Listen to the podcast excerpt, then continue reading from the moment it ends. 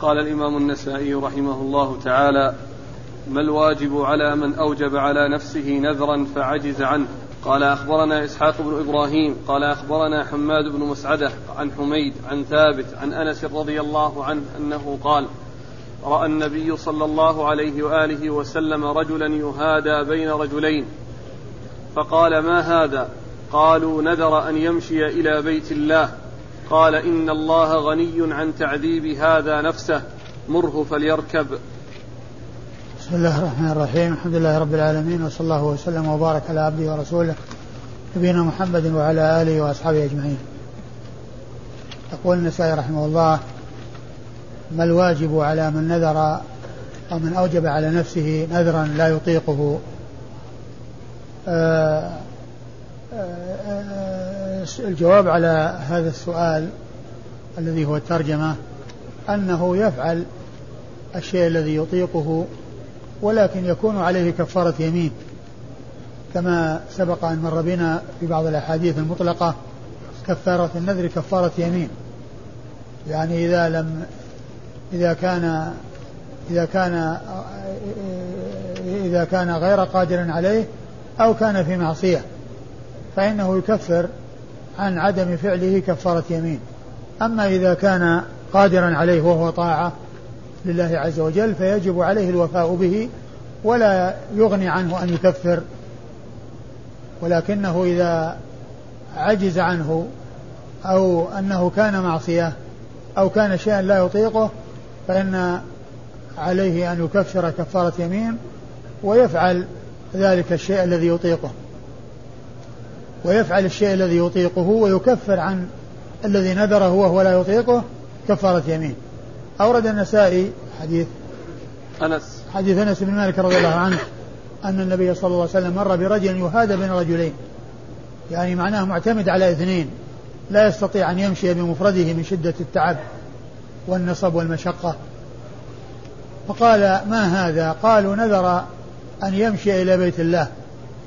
قال عليه الصلاة, عليه الصلاة والسلام إن الله غني عن تعذيب هذا نفسه يعني كون نذر أن يتقرب إلى الله عز وجل بهذه القربة وهو بذلك يعذب نفسه يعني بهذا الذي نذره كونه يمشي على هذا الوضع وعلى هذه الهيئة التي هي ظاهرة الإنهاك والمشقة ثم قال مره فليركب يعني. لا ينفذ الشيء الذي لا يطيقه والذي يلحقه به مضرة شديدة يصل فيها إلى مثل هذا الوضع الذي جاء في الحديث قال مره فليركب ولكن يكون عليه كفارة يمين كما جاء في بعض الأحاديث الأخرى الدالة على أن من على أن النذر على أن كفارة النذر كفارة يمين وهو حديث مطلق وكذلك في بعض الأحاديث الأخرى التي فيها ومن نذر نذرا لا يطيقه فكفارته كفارة يمين. ومن نذر معصية فكفارته كفارة يمين. الحاصل أن عليه أن يفعل الشيء الذي يطيقه ولا يعذب نفسه بإتعابها بشيء لا يطيقه ولكن يكون عليه كفارة يمين. وقد سبق أن مر بنا الحديث الذي فيه قصة أخت عقبة بن عامر التي قال مرها فلتمشي ولتركب تمشي ما أمكنها أن تمشي وتركب إذا عجزت. وتركب إذا عجزت. ولكن عليها إذا ركبت يعني لعجزها كفارة يمين.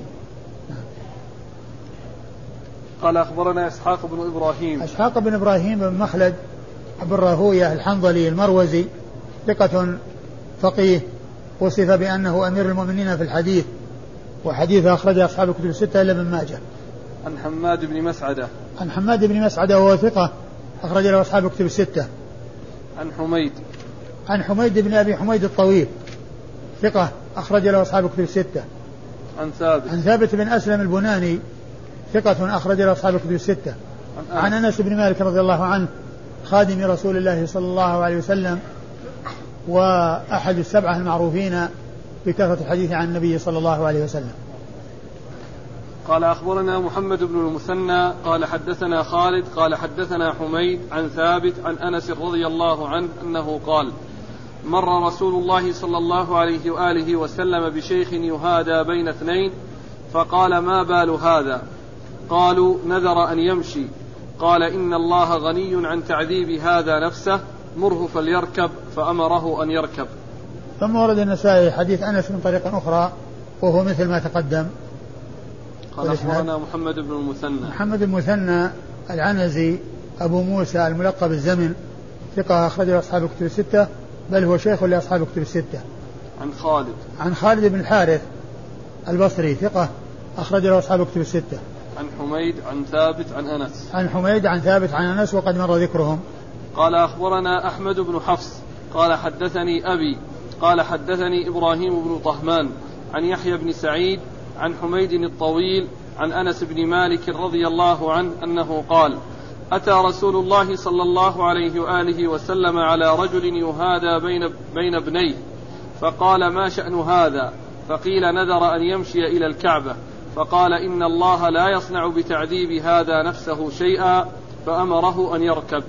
ثم ورد النسائي حديث أنس رضي الله عنه من طريق أخرى وهو مثل ما تقدم.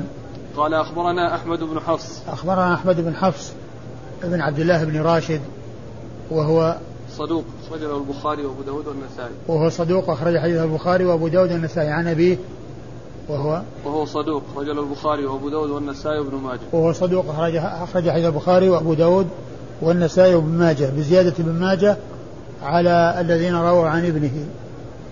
عن إبراهيم بن طهمان. عن إبراهيم بن طهمان وهو ثقة. أخرج له أصحاب الكتب الستة. عن يحيى بن سعيد. عن يحيى بن سعيد الأنصاري المدني. ثقة أخرج له أصحاب الكتب الستة. عن حميد الطويل عن أنس بن مالك. عن حميد الطويل عن أنس بن مالك وقد مر ذكرهما. قال الاستثناء. قال أخبرنا نوح بن حبيب قال حدثنا عبد الرزاق قال حدثنا معمر عن ابن طاووس عن أبيه عن أبي هريرة رضي الله عنه أنه قال قال رسول الله صلى الله عليه وآله وسلم من حلف على يمين فقال إن شاء الله فقد استثنى ثم ورد النسائي الاستثناء وهذه ترجمة مكررة. سبق أن مرت قريبا بهذا اللفظ الاستثناء. وأورد النسائي حديث أبي هريرة. حديث أبي هريرة. من قال من حلف فقال في يمينه إن شاء الله فقد استثنى. أي آه، فيكون بهذا الاستثناء في سعة من أمره وبالخيار. إن شاء نفذ وإن شاء لم ينفذ ولا كفارة عليه. لأنه باستثنائه تخلص من تبعة اليمين إذا أراد ألا ينفذها. لأنه أسند الأمر إلى مشيئة الله عز وجل. فإن آه، شاء ذلك الإنسان أن يمضي أمضى حيث يكون طاعة وإن شاء لم يمضي ما حلف عليه ولا كفارة عليه.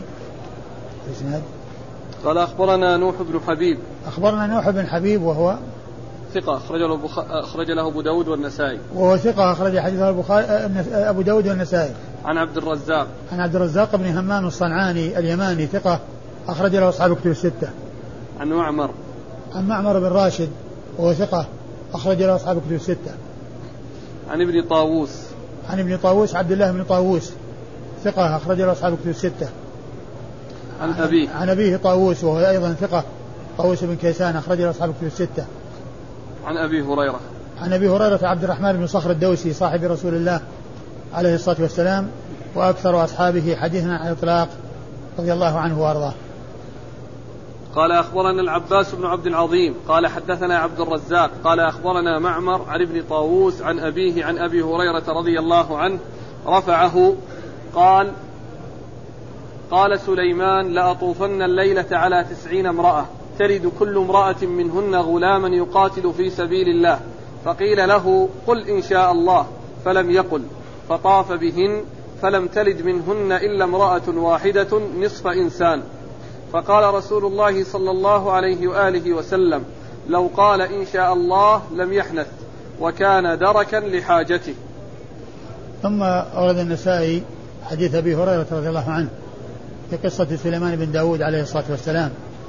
وأنه قال لأطوفن الليلة على تسعين امرأة كل واحدة منهن تأتي بفارس يجاهد في سبيل الله. فقال له قال له قل إن شاء الله. قال له قل إن شاء الله فلم يقل إن شاء الله فلم تأتي منهن إلا واحدة أتت بشق غلام. قال عليه الصلاة والسلام لو قال إن شاء الله لا لم يحنث. لم يحنث وكان دركا لحاجته. يعني أدرك حاجته وحصل ما يريد يعني ذلك الشيء الذي حلف عليه وهو كونه يأتي آه، آه، أولاد بهذا العدد يجاهدون في سبيل الله. وقد مر الحديث من طريق أخرى وفيه لو قال إن شاء الله لجاهدوا فرسانا في سبيل الله.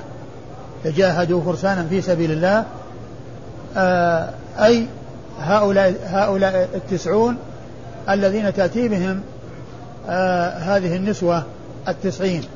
والحديث سبق أن مر بنا وعرفنا يعني أن من فقهه آه آه ما أعطى الله سليمان من القوة بحيث يطوف في ليلة واحدة على تسعين امرأة. وكذلك أيضا الحرص على الجهاد في سبيل الله. وكان يعني الذي دفعه إلى هذا والذي يريده من وراء هذا هو أن يأتي أولاد يجاهدون في سبيل الله. وفيه الاستثناء باليمين وأن الإنسان يستثني يعني في يمينه يعني آه يعني في الشيء الذي آه أنه ينبغي الاستثناء في اليمين في مثل يعني هذه الأمور. وكذلك أيضا آه إيش قال؟ لفظتين؟ ولو قال سليمان أيوه. لا طوفن الليلة على تسعين امرأة تلد كل امرأة منهن غلاما يقاتل في سبيل الله. فقيل له قل إن شاء الله. فلم يقل. قيل له قل إن شاء الله. وهذا يدلنا على أن الاستثناء إذا أضيف إلى اليمين ولو كان عن طريق التلقين فإن ثم أتى به فإنه ينفع. لأن الإنسان لو لم يحلف عندما لو لم يستثني عندما حلف ذكر بالاستثناء فأضافه. أن ذلك ينفع لأن الكلام متصل. وقد سبق أن مر بنا ترجمة ذكر هذا الحديث في ترجمة سابقة وأن الاستثناء ينفع. يعني في مثل ذلك لأنه الرسول قال لو قال إن شاء الله فدل على أنه لو أخذ بهذا الذي ذكر به أو ذكر له أن ذلك ينفعه. فدل هذا على أن الاستثناء يعني باليمين إذا كان إذا كان متصلا ولو كان عن طريق التلقين والتذكير فإن ذلك ينفع صاحبه ما دام الكلام متصلا. وسليمان بن داود عليه الصلاة والسلام لم يعرض عن الاستثناء آه يعني رغبة عنه وإنما لعله لما آه انشغل به ولما هو منهمك به من محبة الجهاد في سبيل الله والحرص على إيجاد المجاهدين في سبيل الله عز وجل. ثم أيضا ليس في الحديث دليل على أن من آه حلف على أن يطأ نساءه وأن تأتي كل واحدة منهن بولد أو بكذا أن ذلك يتحقق لأن هذا الذي قاله الرسول صلى الله عليه وسلم خصوصية في حق سليمان بن داود فلا, فلا يقال أن إنسان لو حلف مثل هذه الحلف واستثنى فإنه يحصل له ما يريد. لأن النبي صلى الله عليه وسلم قال لو قال إن شاء الله لجاهدوا فرسانا في سبيل الله. لأن هذا الذي قاله الرسول صلى الله عليه وسلم من أنهم آه أنه يأتي هذا العدد لو قال إن شاء الله آه آه إنما هو خاص بهذه القصة. ولا يقال إن كل آه شيء يؤتى به يشبهها يكون مثلها في أنه يحصل له ما يريد فإن ذلك يعني ليس بلازم وليس بمتعين قال أخبرنا العباس بن عبد العظيم العباس بن عبد العظيم العنبري وهو ثقة أخرج له البخاري تعليقا ومسلم وأصحاب السنة الأربعة. عن عبد الرزاق عن معمر عن ابن طاووس عن أبيه عن أبي هريرة. وكل هؤلاء مر ذكرهم في الإسناد الذي قبل هذا. قال عن أبي هريرة رفعه. قوله عن أبي هريرة رفعه هي بمعنى قال رسول الله صلى الله عليه وسلم كذا. يعني رفعه أبو هريرة إلى النبي صلى الله عليه وسلم. فكلمة رفعه هذه كلمة هي كناية عن قال رسول الله صلى الله عليه وسلم. رفعه أو يرفعه ينميه يبلغ به. كل هذه عبارات آه تدل على الرفع وهي تقوم مقام قال رسول الله صلى الله عليه وسلم كذا أو سمعت رسول الله صلى الله عليه وسلم يقول كذا. قال كتاب المز... كتاب المزارعة. الثالث من الشروط فيه المزارعة والوثائق. قال أخبرنا محمد بن حاتم. قال حدثنا حبان. قال أخبرنا عبد الله عن شعبة عن حماد عن إبراهيم عن أبي سعيد رضي الله عنه أنه قال إذا استأجرت أجيرا فأعلمه أجره. ثم ورد النسائي آه، كتاب المزارعة وجاء في الباب الذي آه، في آه، أول باب فيه الثالث من الشروط فيه الثالث من الشروط فيه المزارعة والوثائق. إيه الثالث نعم فيه المزارعة والوثائق. الثالث الثالث الثالث من الشروط. أيوة. فيه أيه الثالث من الشروط فيه المزارعة والوثائق. آه الأحاديث التي ستأتي تتعلق بالمزارعة. وبعض النسخ فيها كتاب المزارعة وبعضها فيها يعني هذا الباب بهذه الصيغة. وعلى هذا فيكون تابع للكتاب الذي قبله. تابع للكتاب الذي قبله الذي هو كتاب الأيمان والنذور. يكون تابعا للكتاب الذي قبله الذي هو كتاب الأيمان والنذور. و ولهذا فإن الذين وضعوا الفهارس جعلوا هذا بابا من أبواب كتاب الإجارة كتاب الأيمان والنذور. وأحالوا على على كتاب الأيمان والنذور. لأنه جاء فيه الثالث من الشروط فيه المزارعة والوثائق. كلمة الثالث هذه تفيد بأنه متصل بما قبله وأنه تابع لما قبله. قال المحشي وكأن وكأنه اعتبر أن النذور أو أو يعني أبواب النذور وأبواب الأيمان أنها قسمين وجاء بعدها الثالث الذي يتعلق بالمزارعة والوثائق. قالوا لأن قال لأن كل منهما فيه تعليق لأن الشروط هي تعليق والنذر فيه تعليق واليمين يعني يكون فيه تعليق يكون تعليق على شيء فكأن الكل من باب واحد من جهة أنه يتعلق أن كلا فيه تعليق. وإن كان هذا الذي هو كتاب النذور كتاب آه، الأيمان يعني شيء مستقل والنذور شيء مستقل والمزارعة شيء مستقل. إلا أن صلة النذور بالأيمان واضحة جلية لأن بينهما تشابه وارتباط في الأحكام تشابه في الأحكام لا سيما في الكفارة كفارة النذر كفارة يمين وأما المزارعة فهي لا ارتباط لها بالأيمان والنذور. لكن الذي جعل آه المحشي يقول هذا أنه قال الثالث من الشروط. ومعناه أن فيه كلام أنه تابع لشيء متقدم ولم يتقدم إلا الأيمان والنذور. قال فكأنه اعتبر الأيمان والنذور يعني آه الأول والثاني والثالث من الشروط المزارعة والوثائق. بجامع أن الذي يجمع بينها كلها أن كلها فيها تعليق وكلها فيها شروط وكلها معلق بشرط أو معلق بشيء. اليمين تكون معلقة في الغالب والنذر كذلك يكون معلقا في الغالب والمزارعة يعني فيها تعليق وشروط. والأحاديث التي ستأتي كلها في المزارعة. والمزارعة هي إعطاء الأرض لمن يزرعها بشيء معلوم النسبة مما يخرج منها. يعني من ثلث أو ربع أو خمس أو سدس أو ما إلى ذلك. هذه هي المزارعة. وكثيرا ما يأتي في كتب الحديث والفقه الجمع بين المزارعة والمساقات. والمساقات هي دفع الشجر لمن يسقيه وله جزء معلوم النسبة من الثمرة يعني ثلث أو ربع أو نصف وما إلى ذلك. فالمزارعة تتعلق بالزرع والأرض التي تزرع ويكون للزارع جزء معلوم النسبة من النتاج. والمساقات تتعلق بالشجر الموجود الذي يحتاج إلى سقي ويكون للساقي جزء معلوم النسبة من الثمرة من ثمرة ذلك الشجر.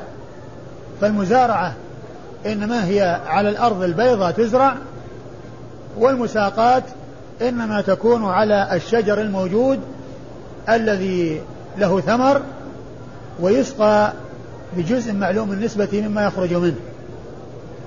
والأحاديث الصحيحة دلت على ثبوت المساقات والمزارعة دلت على ثبوت المساقات والمزارعة فكل منهما ثابت وكل منهما جاء فيه أحاديث. ومن أوضح ما جاء فيه أحاديث معاملة الرسول صلى الله عليه وسلم لأهل خيبر لليهود حيث أبقاها على نصف على النصف مما يخرج منها. على أن لهم النصف من الثمرة. وهذه مساقات وكذلك المزارعة. يعني آه، إذا زرع يعني مع الثمر أو مع النخل يعني شيء فإنه أيضا يكون على النصف. وكذلك لو كانت الأرض بيضاء واستؤجرت لزرعها وعلى أن يكون للزارع آه، جزء معلوم النسبة منها مما يخرج منها كل ذلك صحيح وسائغ أورد النسائي حديث أبي سعيد الخدري رضي الله عنه أن النبي عليه الصلاة والسلام قال إذا استأجر أحدكم أجيرا فليعلمه أجره. هذا قول لأبي سعيد إذا استأجرت أجيرا فأعلمه أجره. نعم نعم. قول أبي سعيد أثر عن أبي سعيد. إذا استأجرت أجيرا فأعلمه أجره.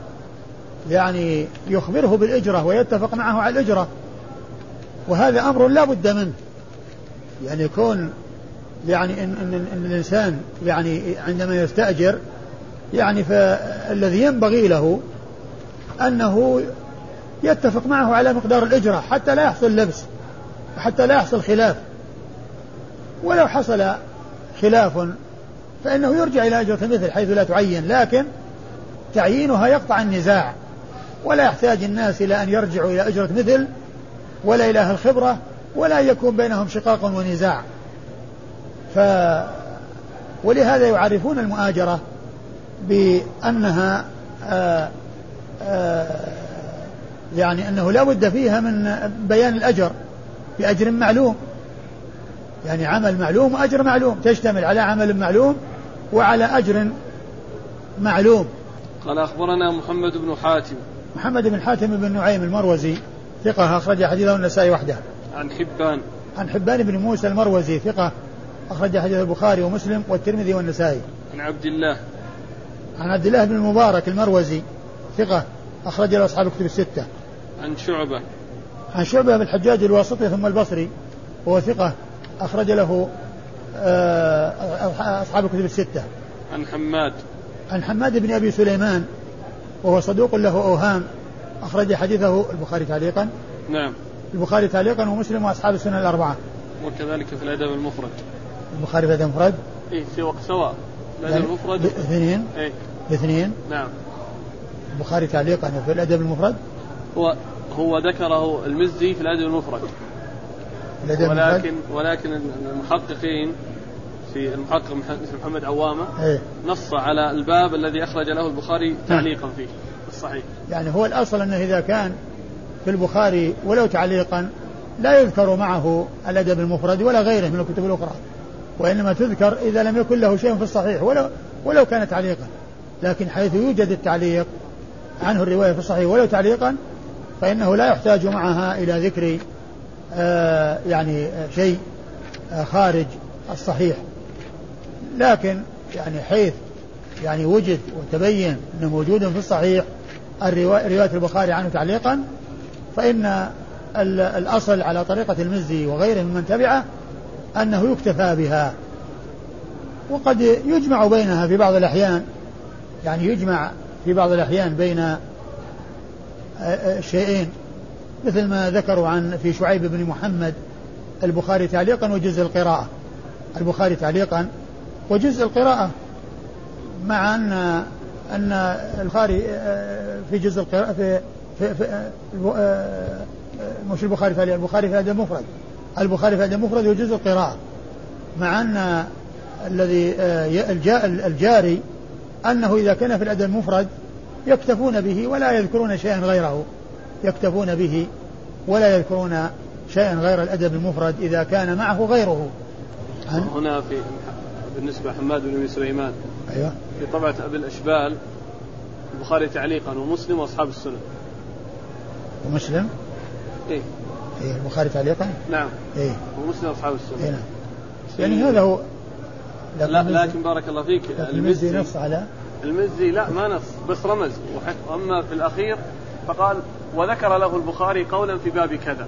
إيه. واخرج وأخرج له الباقون. إيه. على كل اذا هذا اذا هذا الأصل. الأصل انها أنه يكون يذكر التعليق. وإذا جمع بينهما يعني في بعض بعض الأحيان لا بأس. لكن الأصل هو أنه إذا كان شيء في الصحيح فهو مقدم على غيره. عن حماد بن أبي سليمان عن عن إبراهيم. عن إبراهيم بن يزيد بن قيس النخعي الكوفي الفقيه ثقة أخرج له أصحاب الكتب الستة. عن أبي سعيد الخدري سعد بن مالك بن سنان الخدري رضي الله عنه صاحب رسول الله صلى الله عليه وسلم وهو احد, وهو أحد السبعة المعروفين بكثرة الحديث عن النبي صلى الله عليه وسلم. و قد ذكر أن إبراهيم لم يسمع من أبي سعيد وعلى هذا فيكون مرسلا ويكون منقطعا. لفظ إذا استأجرت أجيرا هل هو عام في عموم الإجارة ولا خاص حيث وضعه النسائي في المزارعة؟ الذي يبدو الذي يبدو أنه عام. عام يعني في المزارعة وغيرها لكنه يشمل المزارعة ويشمل غير المزارعة.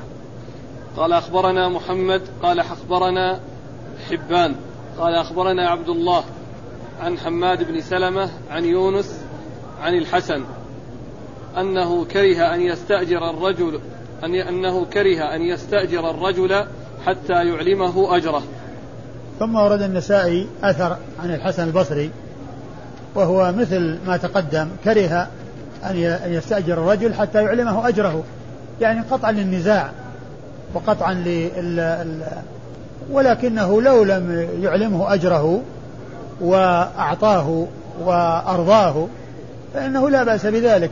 المحذور هو ما يحصل من من التنازع والخصومات بسبب بسبب عدم التعيين والأصل هو أن يعين. وأن يبين. لكنه إذا لم يبين فيصار إلى أن هذا يعطيه ويرضيه أو يرجع في ذلك إلى أجرة المثل. لأنه إذا حصل الخلاف لا بد من فصل الخلاف. لكن المطلوب هو آه، الحيلولة دون وجود الخلاف الذي ينشأ ويطرأ وذلك بأن يتفق معه على أجر عند الدخول وعند الاتفاق. قال أخبرنا محمد. محمد هو هو أبن أبن بن حاتم. بن حاتم الذي مر ذكره. عن حبان. عن حبان عن عبد الله. لكن عن عبد الله. لكن أحسن الله إليك. في تحفة الأشراف الصواب سويد بن نصر. سويد بن نصر؟ نعم. عن حبان. يعني محمد بن حاتم عن سويد بن نصر؟ أي نعم عن عبد الله. أي. نعم ذكر هذا في تحفة الأشراف لكن لا أدري هل يعني هو أظن عزاه الكبرى يعني في تحفة الأشراف. والكبرى مثله. ها؟ والكبرى مثل يعني كما مثل تماما؟ أي لأن هذه الألفاظ كلها موجودة في الكبرى. لكن الأحاديث. لكن موجود فيها يعني نوع آه، محمد عن, عن سويد بن نصر. لا موجود سويد بن نصر في الكبرى؟ أي نعم. إيه.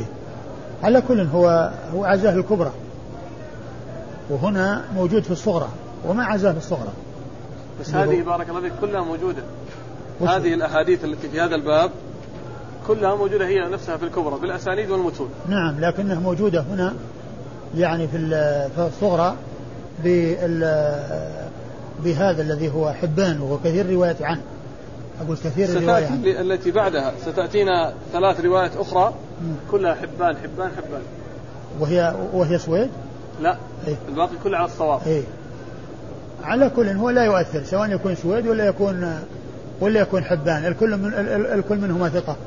يعني سويد بن نصر المروزي وحبان بن موسى المروزي كل منهما ثقة.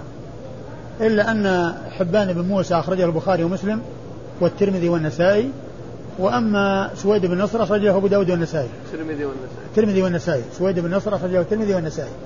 نعم. عن عبد الله عن حماد بن سلمة. عن حماد بن سلمة عن عبد الله مر ذكره. حماد بن سلمة آه ابن دينار البصري ثقة أخرجه البخاري تعليقا ومسلم وأصحاب السنن الأربعة. عن يونس.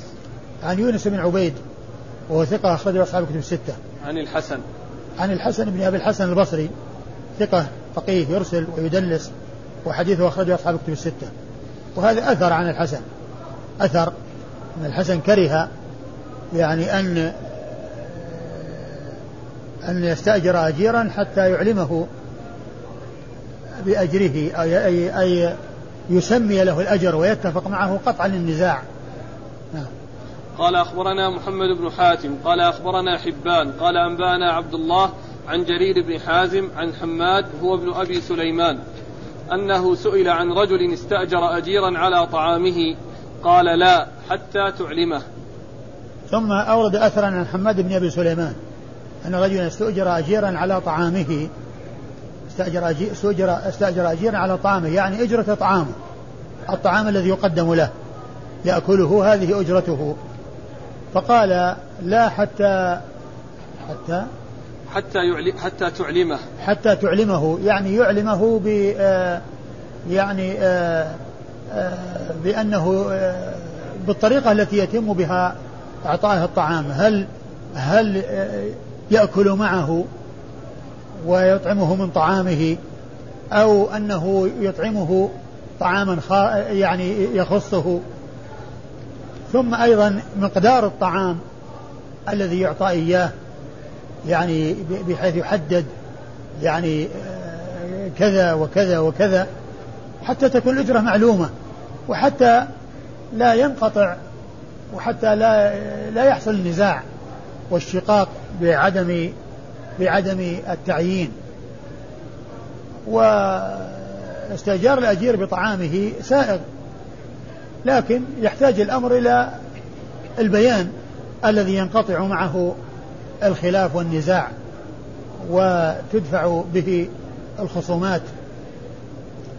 وقد جاء في القرآن الكريم مؤاجرة موسى عليه الصلاة والسلام يعني مع زوج مع والد زوجته يعني على يكون يأجره ثمانية حجج. فإنه على يعني يعني استأجر بعمله وبكده وبفعله. هذا ليس من هذا القبيل. ليس مما يعني هذا مثال ليس ليس لقضية الطعام. هذه مسألة أخرى. يعني لا علاقة لها في الطعام. هذه مسألة أخرى غير غير ما نحن فيه. فهي لا ليست من هذا القبيل على أنه يعني يأجر سبع حجج. وإنما ال ال آه، الأصل هو جواز ذلك حتى يأتي دليل يمنع لكن يحتاج إلى بيان المقدار والكيفية التي يتم بها تقديم الطعام. وبعض العلماء يعني آه، مانع يعني في ذلك وقال إنه لا يجوز أن يستأجر أجيرا بطعامه لأن هذا شيء آه، الناس يتفاوتون. لكن إذا إذا حصل التبيين البيان وحصل الإيضاح والبيان يزول الإشكال. ومن العلماء من قال إنه يجوز في المرضعة فقط هي التي آه، آه، تستأجر على طعامها. وقد يكون لهم مقصد في أنهم آه تكون الأجرة الأكل حتى يحصل اللبن وحتى يحصل الدر الدر الجنين للرضيع لأنهم لو أعطوها نقودا يمكن تقتر على نفسها فيتبع ذلك الحاق المضرة بالجنين أو بالرضيع. فمن العلماء من منعه وأجازه في المرضعة الضئر التي ترضع.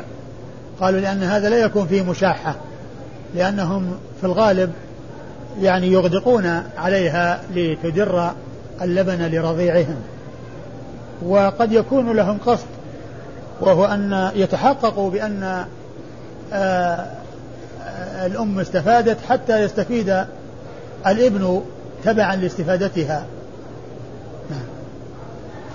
قال أخبرنا محمد بن حاتم عن حبان عن عبد الله عن جرير بن حازم.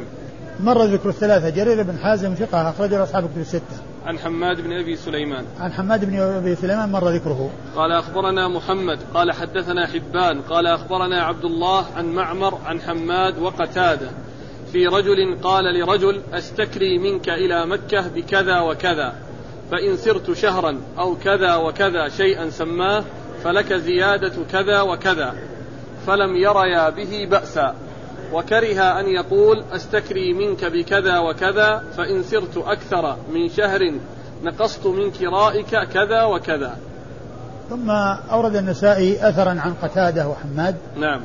أثرا عن قتادة وحماد بن أبي سليمان. في رجل استأجر آه، من رجل إلى إلى مكة. قال إيش؟ استكرى. استكرى. من رجل نعم إلى مكة بكذا وكذا. أيوة. وقال له فإن سرت شهرا أو كذا وكذا شيئا سماه فلك زيادة كذا وكذا. فلم يريا به بأسا. سرت ولا سرته؟ هي هي بالضم عندنا لكن كأن المعنى هي سرته هي سرته لأنه استكراه على أن يذهب يعني إلى مكة مثلا بشيء أما يوصل بضاعة أو يوصل يعني شيئا أو رسالة. أو ما إلى ذلك فإن آه، فإن سرت إيش أستكري منك إلى مكة بكذا وكذا نعم. فإن سرت شهرا أو كذا وكذا شيئا سماه فلك زيادة كذا وكذا فلم يريا به بأسا لأن لأن المقصود الاستعجال لأن المقصود الاستعجال وأنه يحصل يعني زيادة من أجل الاستعجال لأن هذا أمر مقصود يعني إذا حصل يعني هو الأجار بكذا وكذا لكن إن إن حصل الاستعجال فإنه يحصل زيادة يعني لا بأس بذلك لم يرى بذلك بأسا وعكس ذلك لو قال وكره أن يقول أستكري منك بكذا وكذا فإن سرت أكثر من شهر نقصت من كرائك كذا وكذا أي وهذا فيه يعني ظلم يعني شيء من الظلم لأنه يعني يعني يزيد في في السير وينقص في الأجر. يزيد في السير وينقص في الأجر. فأجاز ذاك لأن فيه مصلحة ومنع هذا لأن فيه مضرة وظلم. كلهم مر ذكرهم إلا قتادة وهو بن دعامة السدوسي البصري ثقة أخرج له أصحاب كتب الستة. قال أخبرنا محمد بن حاتم قال أخبرنا حبان قال أخبرنا عبد الله عن ابن جريج قراءة قراءة قال قلت لعطاء عبد أؤاجره سنة بطعامه وسنة أخرى بكذا وكذا. قال لا بأس به ويجزئه اشتراطك حين تؤاجره أياما. أو آجرته وقد مضى بعض السنة قال إنك لا تحاسبني لما مضى. ثم أورد النسائي أثرا عن عطاء وهو ابن أبي رباح وقد سأله ابن جريج عن رجل آه، آه، عن, عن رجل قلت لعطاء عبد أؤاجره سنة بطعامه وسنة أخرى بكذا وكذا قال لا بأس به. عبد أؤاجره سنة بطعامه وسنة أخرى بكذا وكذا. يعني سنة يستأجره بطعامه على أنه آه، أجرته هي طعامه لكن تكون معينة كما قد عرفنا من قبل وسنة بكذا وكذا يعني معين. قال لا بأس بذلك لأن هذا كله معلوم. المدة معلومة والأجرة معلومة. المدة معلومة والأجرة معلومة إلا أنها في سنة تكون كذا وفي سنة تكون كذا ولا بأس بذلك. أيوة. ويجزئه اشتراطك حين تؤاجره أياما. ثم قال والعبارات التي تأتي فيها شيء من الخفاء. ويجزئه اشتراطك حين تؤاجره أياما. قال المحشي أن السنة ليست بلازمة. أن السنة ليست بلازمة وإنما يجزئ يعني أن يكون ذلك يعني بأيام. وهذا غير واضح لأنه إذا استأجر معه على مدة سنة والإجارة عقد لازم والإجارة عقد لازم يعني ليس لواحد منهما أن يفسخ بمفرده بل لابد من اتفاق الطرفين على الفسخ. يترتب على ذلك يعني إشكال ويترتب على ذلك يعني خصومات. قال ويجزئه أن ويجزئه اشتراطك ويجزئك ويجزئك؟ لا ويجزئه أيوه يجزئه أيوة. اشتراطك أيوة. حين تؤاجره أياما. أي نعم. يعني يقول المحشي أنه يعني لا لا تلزم السنة. بل لكن المحشي أيه. ذكرها بصيغة الخطاب ويجزئك. نعم. فشرح على هذا. أي نعم. والمتن ويجزئه. ويجزئك. المحشي شرح ويجزئك إلى آخره. على أساس هذا هو المتن. إيه، لكن المتن عندنا صحيح لكن هو المتن يعني الذي شرح عليه المحشي يجزئك. إيه، ويجزئك إيش؟ ويجزئك اشتراطك أيوه. حين تؤاجره أياما. أي نعم هو الذي يبدو انها كله بالخطاب. كله بالخطاب. يعني يجزئك اشتراطك حين تؤاجره أياما. أي نعم. يعني خطأ اللي في المتن ويجزئه يعني الذي يبدو لأن الذي يبدو أن نفس الشرح يعني نفس النسخة التي شرح عليها السندي هو. السندي نعم. أي نعم. هي بالخطاب. ويجزئك حين اشتراطك عليه حين تؤاجره أياما. نعم. أي نعم. العبارات فيها شيء من الخفاء نعم. أو يعني قضية يعني يجزئك أياما يعني يعني هو أصل الشرط إذا اتفق على سنة يعني أنها عقد لازم. نعم. أو آجرته وقد مضى بعض السنة. أو آجرته وقد مضى بعض السنة. إيش؟ فيقول؟ قال إنك لا تحاسبني لما مضى. قال إنك لا تحاسبني لما مضى. أنا ما يظهر لي يعني يعني هذا المعنى. وقد ذكر السندي أن هذا الكلام من كلام ابن جريج يعني في الآخر آجرته أن هذا من كلام ابن جريج. وأيضا قال أن أنه كأنه افترض أن أنه آه، آه، يعني آه، صور المسألة مع عطاء. ولهذا قال في آخر الكلام لا تحاسبني فيما مضى يعني العبارة فيها غير وضوح نعم قال أخبرنا محمد بن حاتم عن حبان عن عبد الله عن ابن جريج مر ذكرهم إلا بن جريج فهو عبد الملك بن عبد العزيز بن جريج المكي ثقة فقيه يرسل ويدلس وحديث أخرج أصحاب الكتب الستة. عن عطاء عن عطاء بن أبي رباح المكي ثقة أخرج أصحاب الكتب الستة. قال ذكر الأحاديث المختلفة في النهي عن انكراء الأرض بالثلث والربع واختلاف ألفاظ الناقلين للخبر. قال أخبرنا محمد بن إبراهيم قال أخبرنا خالد هو ابن الحارث قال قرأت على عبد الحميد بن جعفر.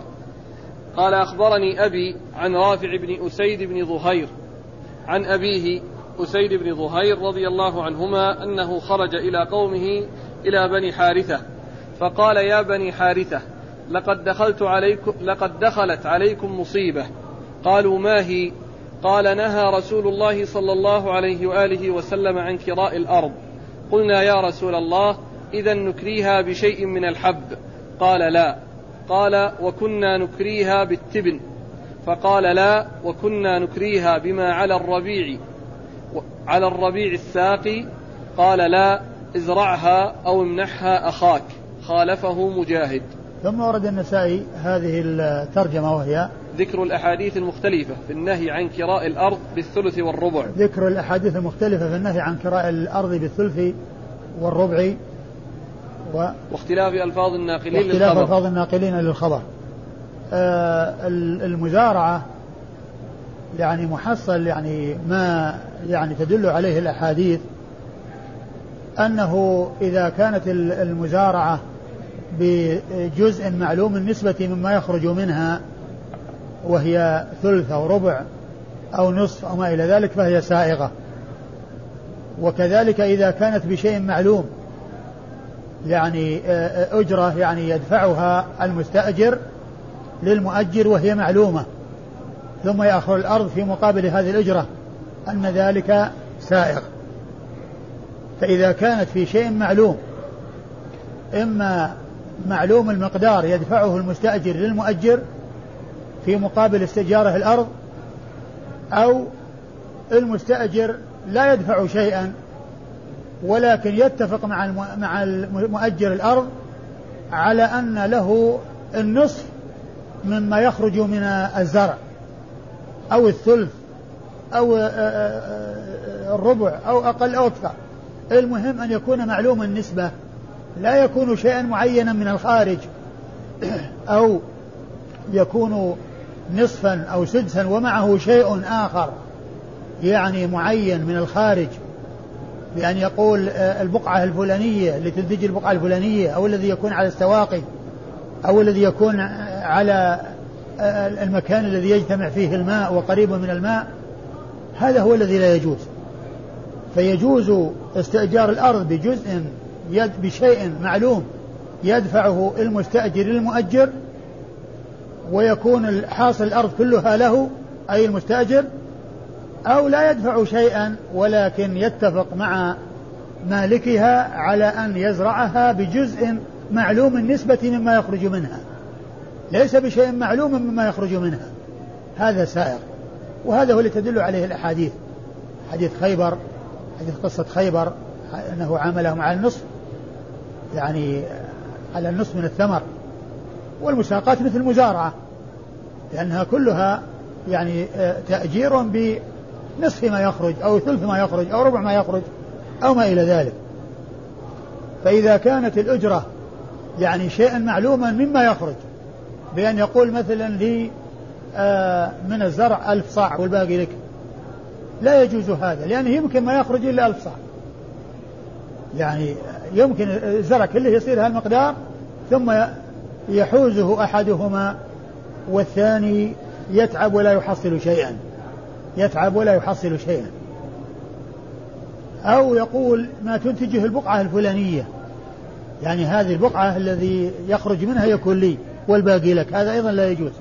لأنه يمكن ما يخرج إلا هذه البقعة. ما يخرج إلا هذه البقعة. فيحوز آه، آه، آه، الزرع أو يحوز الفائدة واحد منهما. ويكون ذاك عمل ذهب عمله بدون مقابل. أو يكون يعني يقول لأن الذي على السواقي يعني مجرى الماء الذي كان نابت عليه هذا يكون لي. أيضا كذلك لا يجوز. لأن تعيين شيء معين سواء كان مقدار مكيل أو بقعة يعني نتاجها يكون له هذا غير جائز وغير سائغ أما إذا كان معلوما وهو كان خارج الزرع بأن دفع له شيئا المستأجر أو أو بجزء معلوم نسبة ما يخرج منها فهذا هو الذي يسوغ ولا بأس به. والأحاديث التي وردت يعني في هذا الباب في كراء الأرض يعني كثيرة وفيها اختلاف كثير وبعضها آه، يدل على أن النهي كان في يعني لغرض من الأغراض وهو الإشارة إلى أنه ما كان ينبغي لهم إذا استغنوا عن الأرض أن يؤجروها بل يعطوها لمن ولا شك أن هذا خير لمن آه، فعل ذلك كونه يعطي ويمنح بالمجان هذا خير. لكن يجوز له أن يؤجر أرضه بجزء معلوم بالنسبة مما يخرج منها. وبعض الصحابة رضي الله عنهم وأرضاهم قال إن الذي أرشد إليه الرسول صلى الله عليه وسلم قال لأن يمنح أحدكم أخاه يكون خيرا له. ولا شك أنه إذا منح يكون خيرا له من أن يؤجر. والصلاة خير من النوم بلا شك. لكن إذا استأجر أو أجر وكان الأجار سائغا و يعني إيه، لا لا محذور فيه فإنه لا بأس بذلك.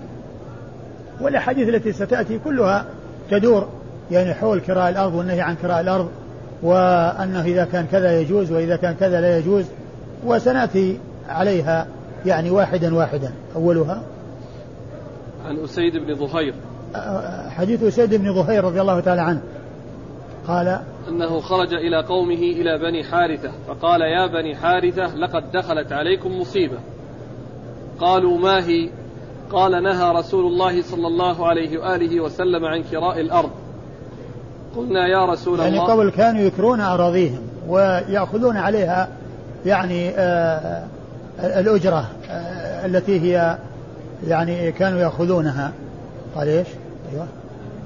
نهى الرسول صلى الله عليه وسلم عن كراء الأرض. قلنا يا رسول الله إذا نكريها بشيء. يعني قوله مصيبة يعني أنهم كانوا آه، يستفيدون من أراضيهم بالكراء وقد بلغه النهي عن رسول الله صلى الله عليه وسلم.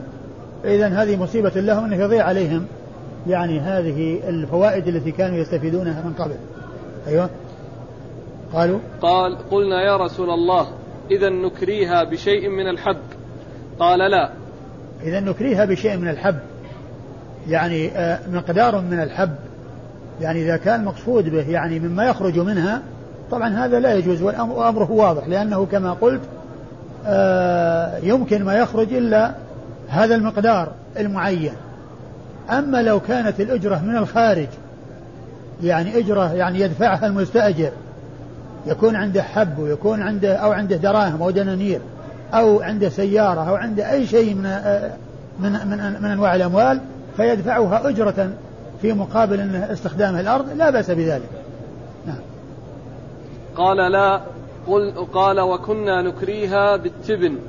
فقال لا. وكنا نكريها بالتبن وهو وهو نتيجة الحصيدة عند يعني عندما يعني تداس ويميز الحب من من من غيره الذي يكون علفا للبهائم الذي هو التبن فقال لا. فقال لا. أيوه. وكنا نكريها بما على الربيع الساقي قال لا. وكنا نكريها بما على الربيع الساقي يعني الربيع الذي هو الذي يسعد بالماء والذي يعني يمشي معه الماء. يعني يكون آه، آه، لي يقول المؤجر يعني لي ما ينبت على السواقي وما ينبت على مجرى المياه وحول مجرى المياه. فالرسول منع من ذلك وهذا طبعا لا يسوق لأنه قد لا ينبت إلا هذه البقعة. فيكون الإنسان عمل بدون مقابل. أيوة. قال قال لا ازرعها أو امنحها أخاك. قال لا ازرعها أو امنحها أخاك. وهذا إرشاد إلى ما هو الأكمل والأفضل. إرشاد إلى ما هو الأكمل والأفضل.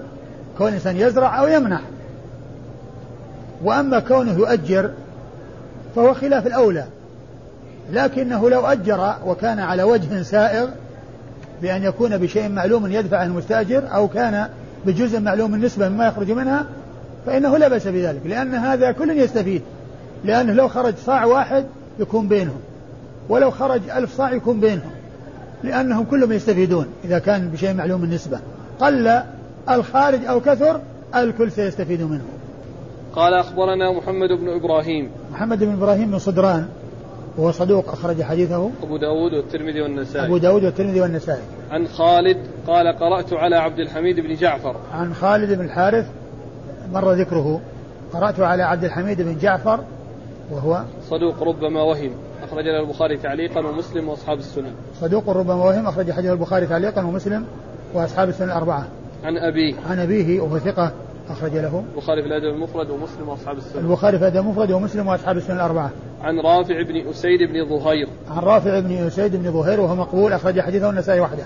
عن أبيه أسيد بن ظهير. عن أبيه أسيد بن ظهير أسيد بن ظهير وهو صحابي أخرج حديثه أصحاب السنن الأربعة. قال في آخره خالفه مجاهد. ثم قال خالفه مجاهد وذكر الحديث الأثر الذي بعده وفيه مخالفة مجاهد. قال أخبرنا محمد بن عبد الله بن المبارك. يعني تمثيل بأن بأن هناك يعني شيئان يعني بعضهما أفضل من بعض. وهو الصلاة لا شك أنها خير من النوم. وكون الإنسان يمنح خير من كونه يأجر كون الإنسان يعطي عطية خير من أنه يأجل مثل الصلاة خير من النوم. الصلاة هي خير من النوم.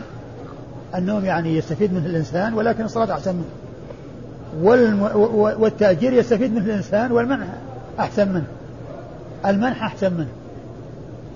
هو يعني مجرد تمثيل للشيء المتشابه. قال أخبرنا محمد بن عبد الله بن المبارك قال حدثنا يحيى وهو ابن آدم. قال حدثنا مفضل وهو ابن مهلهل عن منصور عن مجاهد عن أسيد بن ظهير رضي الله عنهما قال جاءنا رافع بن خديج رضي الله عنه فقال إن رسول الله صلى الله عليه وآله وسلم نهاكم عن الحقل والحقل الثلث والربع وعن المزابنة والمزابنة شراء ما في رؤوس النخل بكذا وكذا وسقا من تمر. ثم ورد النسائي آه، الحديث من طريق مجاهد عن رافع بن خديج رضي الله عنه. قال أن الرسول صلى الله عليه وسلم نهى قال نهى نهاهم عن الحقل. قال نهاهم عن الحقل. والحقل قيل هو يعني الإيجار بالثلث والربع. هذا تفسير. أنه تفسير بالثلث والربع. وفسر الحقل أو المحاقلة بأن الإنسان يعني يأتي آه يعني يشتري آه يدفع أوساقا من من الحب بأوساق من ما يزرع. بأوساق مما يزرع. طبعا هذا لا يجوز لأنه يعني فيه ربوي بربوي نسيئة. وأيضا يعني آه يعني نسيئة لأن يكون يدفع يعني شيء يعني أوساق معلومة على أن يحصل مكانها أوسق معلومة مما يخرج من الزرع. يعني باع حبا برا ببر ونسيئه وهذا طبعا لا يجوز. لكن كونه يعني على الثلث والربع على الثلث والربع هذا سائغ وجائز. وهو من جنس المساقات التي فعلها الرسول صلى الله عليه وسلم خيبر على النصف مما مما يخرج. على النصف مما يخرج. فال ال لكن لعل المقصود من ذلك هو ما جاء في بعض الأحاديث ان إن عدم الاستئجار بأي طريقة من الطرق أنها أولى من من التأجير وأن المنح خير من من التأجير ويكون هذا فيه إرشاد إلى الأكمل وإلى الأفضل لكن فيه شيء يعني لا شك واضح أنه محرم وهو مثل المزابنة التي قال أنه أوسق من التمر يعني في مقابل أوسق من شيء مما على على رؤوس النخل. طبعا هذا لا يجوز لأنه بيع آه، ربوي بربوي. وأما مسألة المؤاجرة يعني بالثلث والربع فإنها سائغة وجائزة ولا إشكال فيها. وإنما كما جاء في بعض الأحاديث كانوا يؤجرون على الثلث والربع قال لا امنحوا آه، امنحوها. يعني معناه إرشاد لما هو الأكمل والأفضل. نعم. قال أخبرنا محمد بن عبد الله بن المبارك. محمد بن عبد الله بن المبارك المخرمي ثقة أخرج حديث البخاري وأبو داود النسائي عن يحيى هو ابن آدم. يحيى بن آدم الكوفي ثقة أخرج له أصحاب الكتب الستة. عن مفضل هو ابن مهلهل. مفضل بن مهلهل وهو ثقة نعم. أخرج له. مسلم والنسائي وابن ماجه. مسلم والنسائي وابن ماجه. عن منصور. عن منصور بن معتمر ثقة أخرج أصحاب الكتب الستة. عن مجاهد. عن مجاهد بن جبر وهو ثقة أخرج أصحاب الكتب الستة. عن أسيد بن ظهير عن رافع بن خديج. عن أسيد بن ظهير وقد مر ذكره عن رافع بن خديج وهو صحابي أخرج له أصحاب الكتب الستة. قال أخبرنا محمد بن المثنى قال حدثنا محمد قال حدثنا شعبة عن منصور. قال سمعت مجاهدا يحدث عن أسيد بن ظهير قال أتانا رافع بن خديج. رضي الله عنهم فقال نهانا رسول الله صلى الله عليه وآله وسلم عن أمر كان لنا نافعا وطاعة رسول الله صلى الله عليه وآله وسلم خير لكم نهاكم عن الحقل. وقال من كانت له أرض فليمنحها أو ليدعها أو ليدعها ونهى عن المزابنة. والمزابنة الرجل يكون له المال العظيم من النخل فيجيء الرجل فيأخذها بكذا وكذا وسقا من تمر. ثم ورد النسائي حديث رابع رافع بن خديج بطريقة أخرى وهو مثل ما تقدم نهى رسول الله عن الحقل.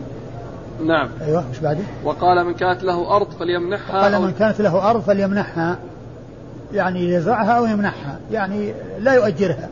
ولا شك أن هذا خير أفضل. لكن التأجير في في أمر لا محذور فيه لا بأس به. وإنما لا بأس وإنما فيه بأس إذا كان فيه محذور وفيه مخالفة. لما جاءت به السنة عن رسول الله صلى الله عليه وسلم. ونهى وأما عن هذا إرشاد إلى الأولى والأفضل والأكمل. نعم. ونهى عن المزابنة والمزابنة. الرجل يكون له المال العظيم من النخل فيجيء الرجل فيأخذها بكذا وكذا وثقا من تمر. يعني يأخذ آه، آه، إما إما يعني آه، ال- الذي على رؤوس النخل بأوساق يأتي بها وهذا يكون فيه الربا من حيث النسيئة. وإن كان أخذ منه الثمرة كلها بأوساق معلومة أيضا يكون فيه آه، أيضا الربا في الفضل. لأنه قد جهل يعني ذلك المقدار الذي على رؤوس النخل والجهل بالتساوي كالعلم بالتفاضل الجهل بالتساوي كالعلم بالتفاضل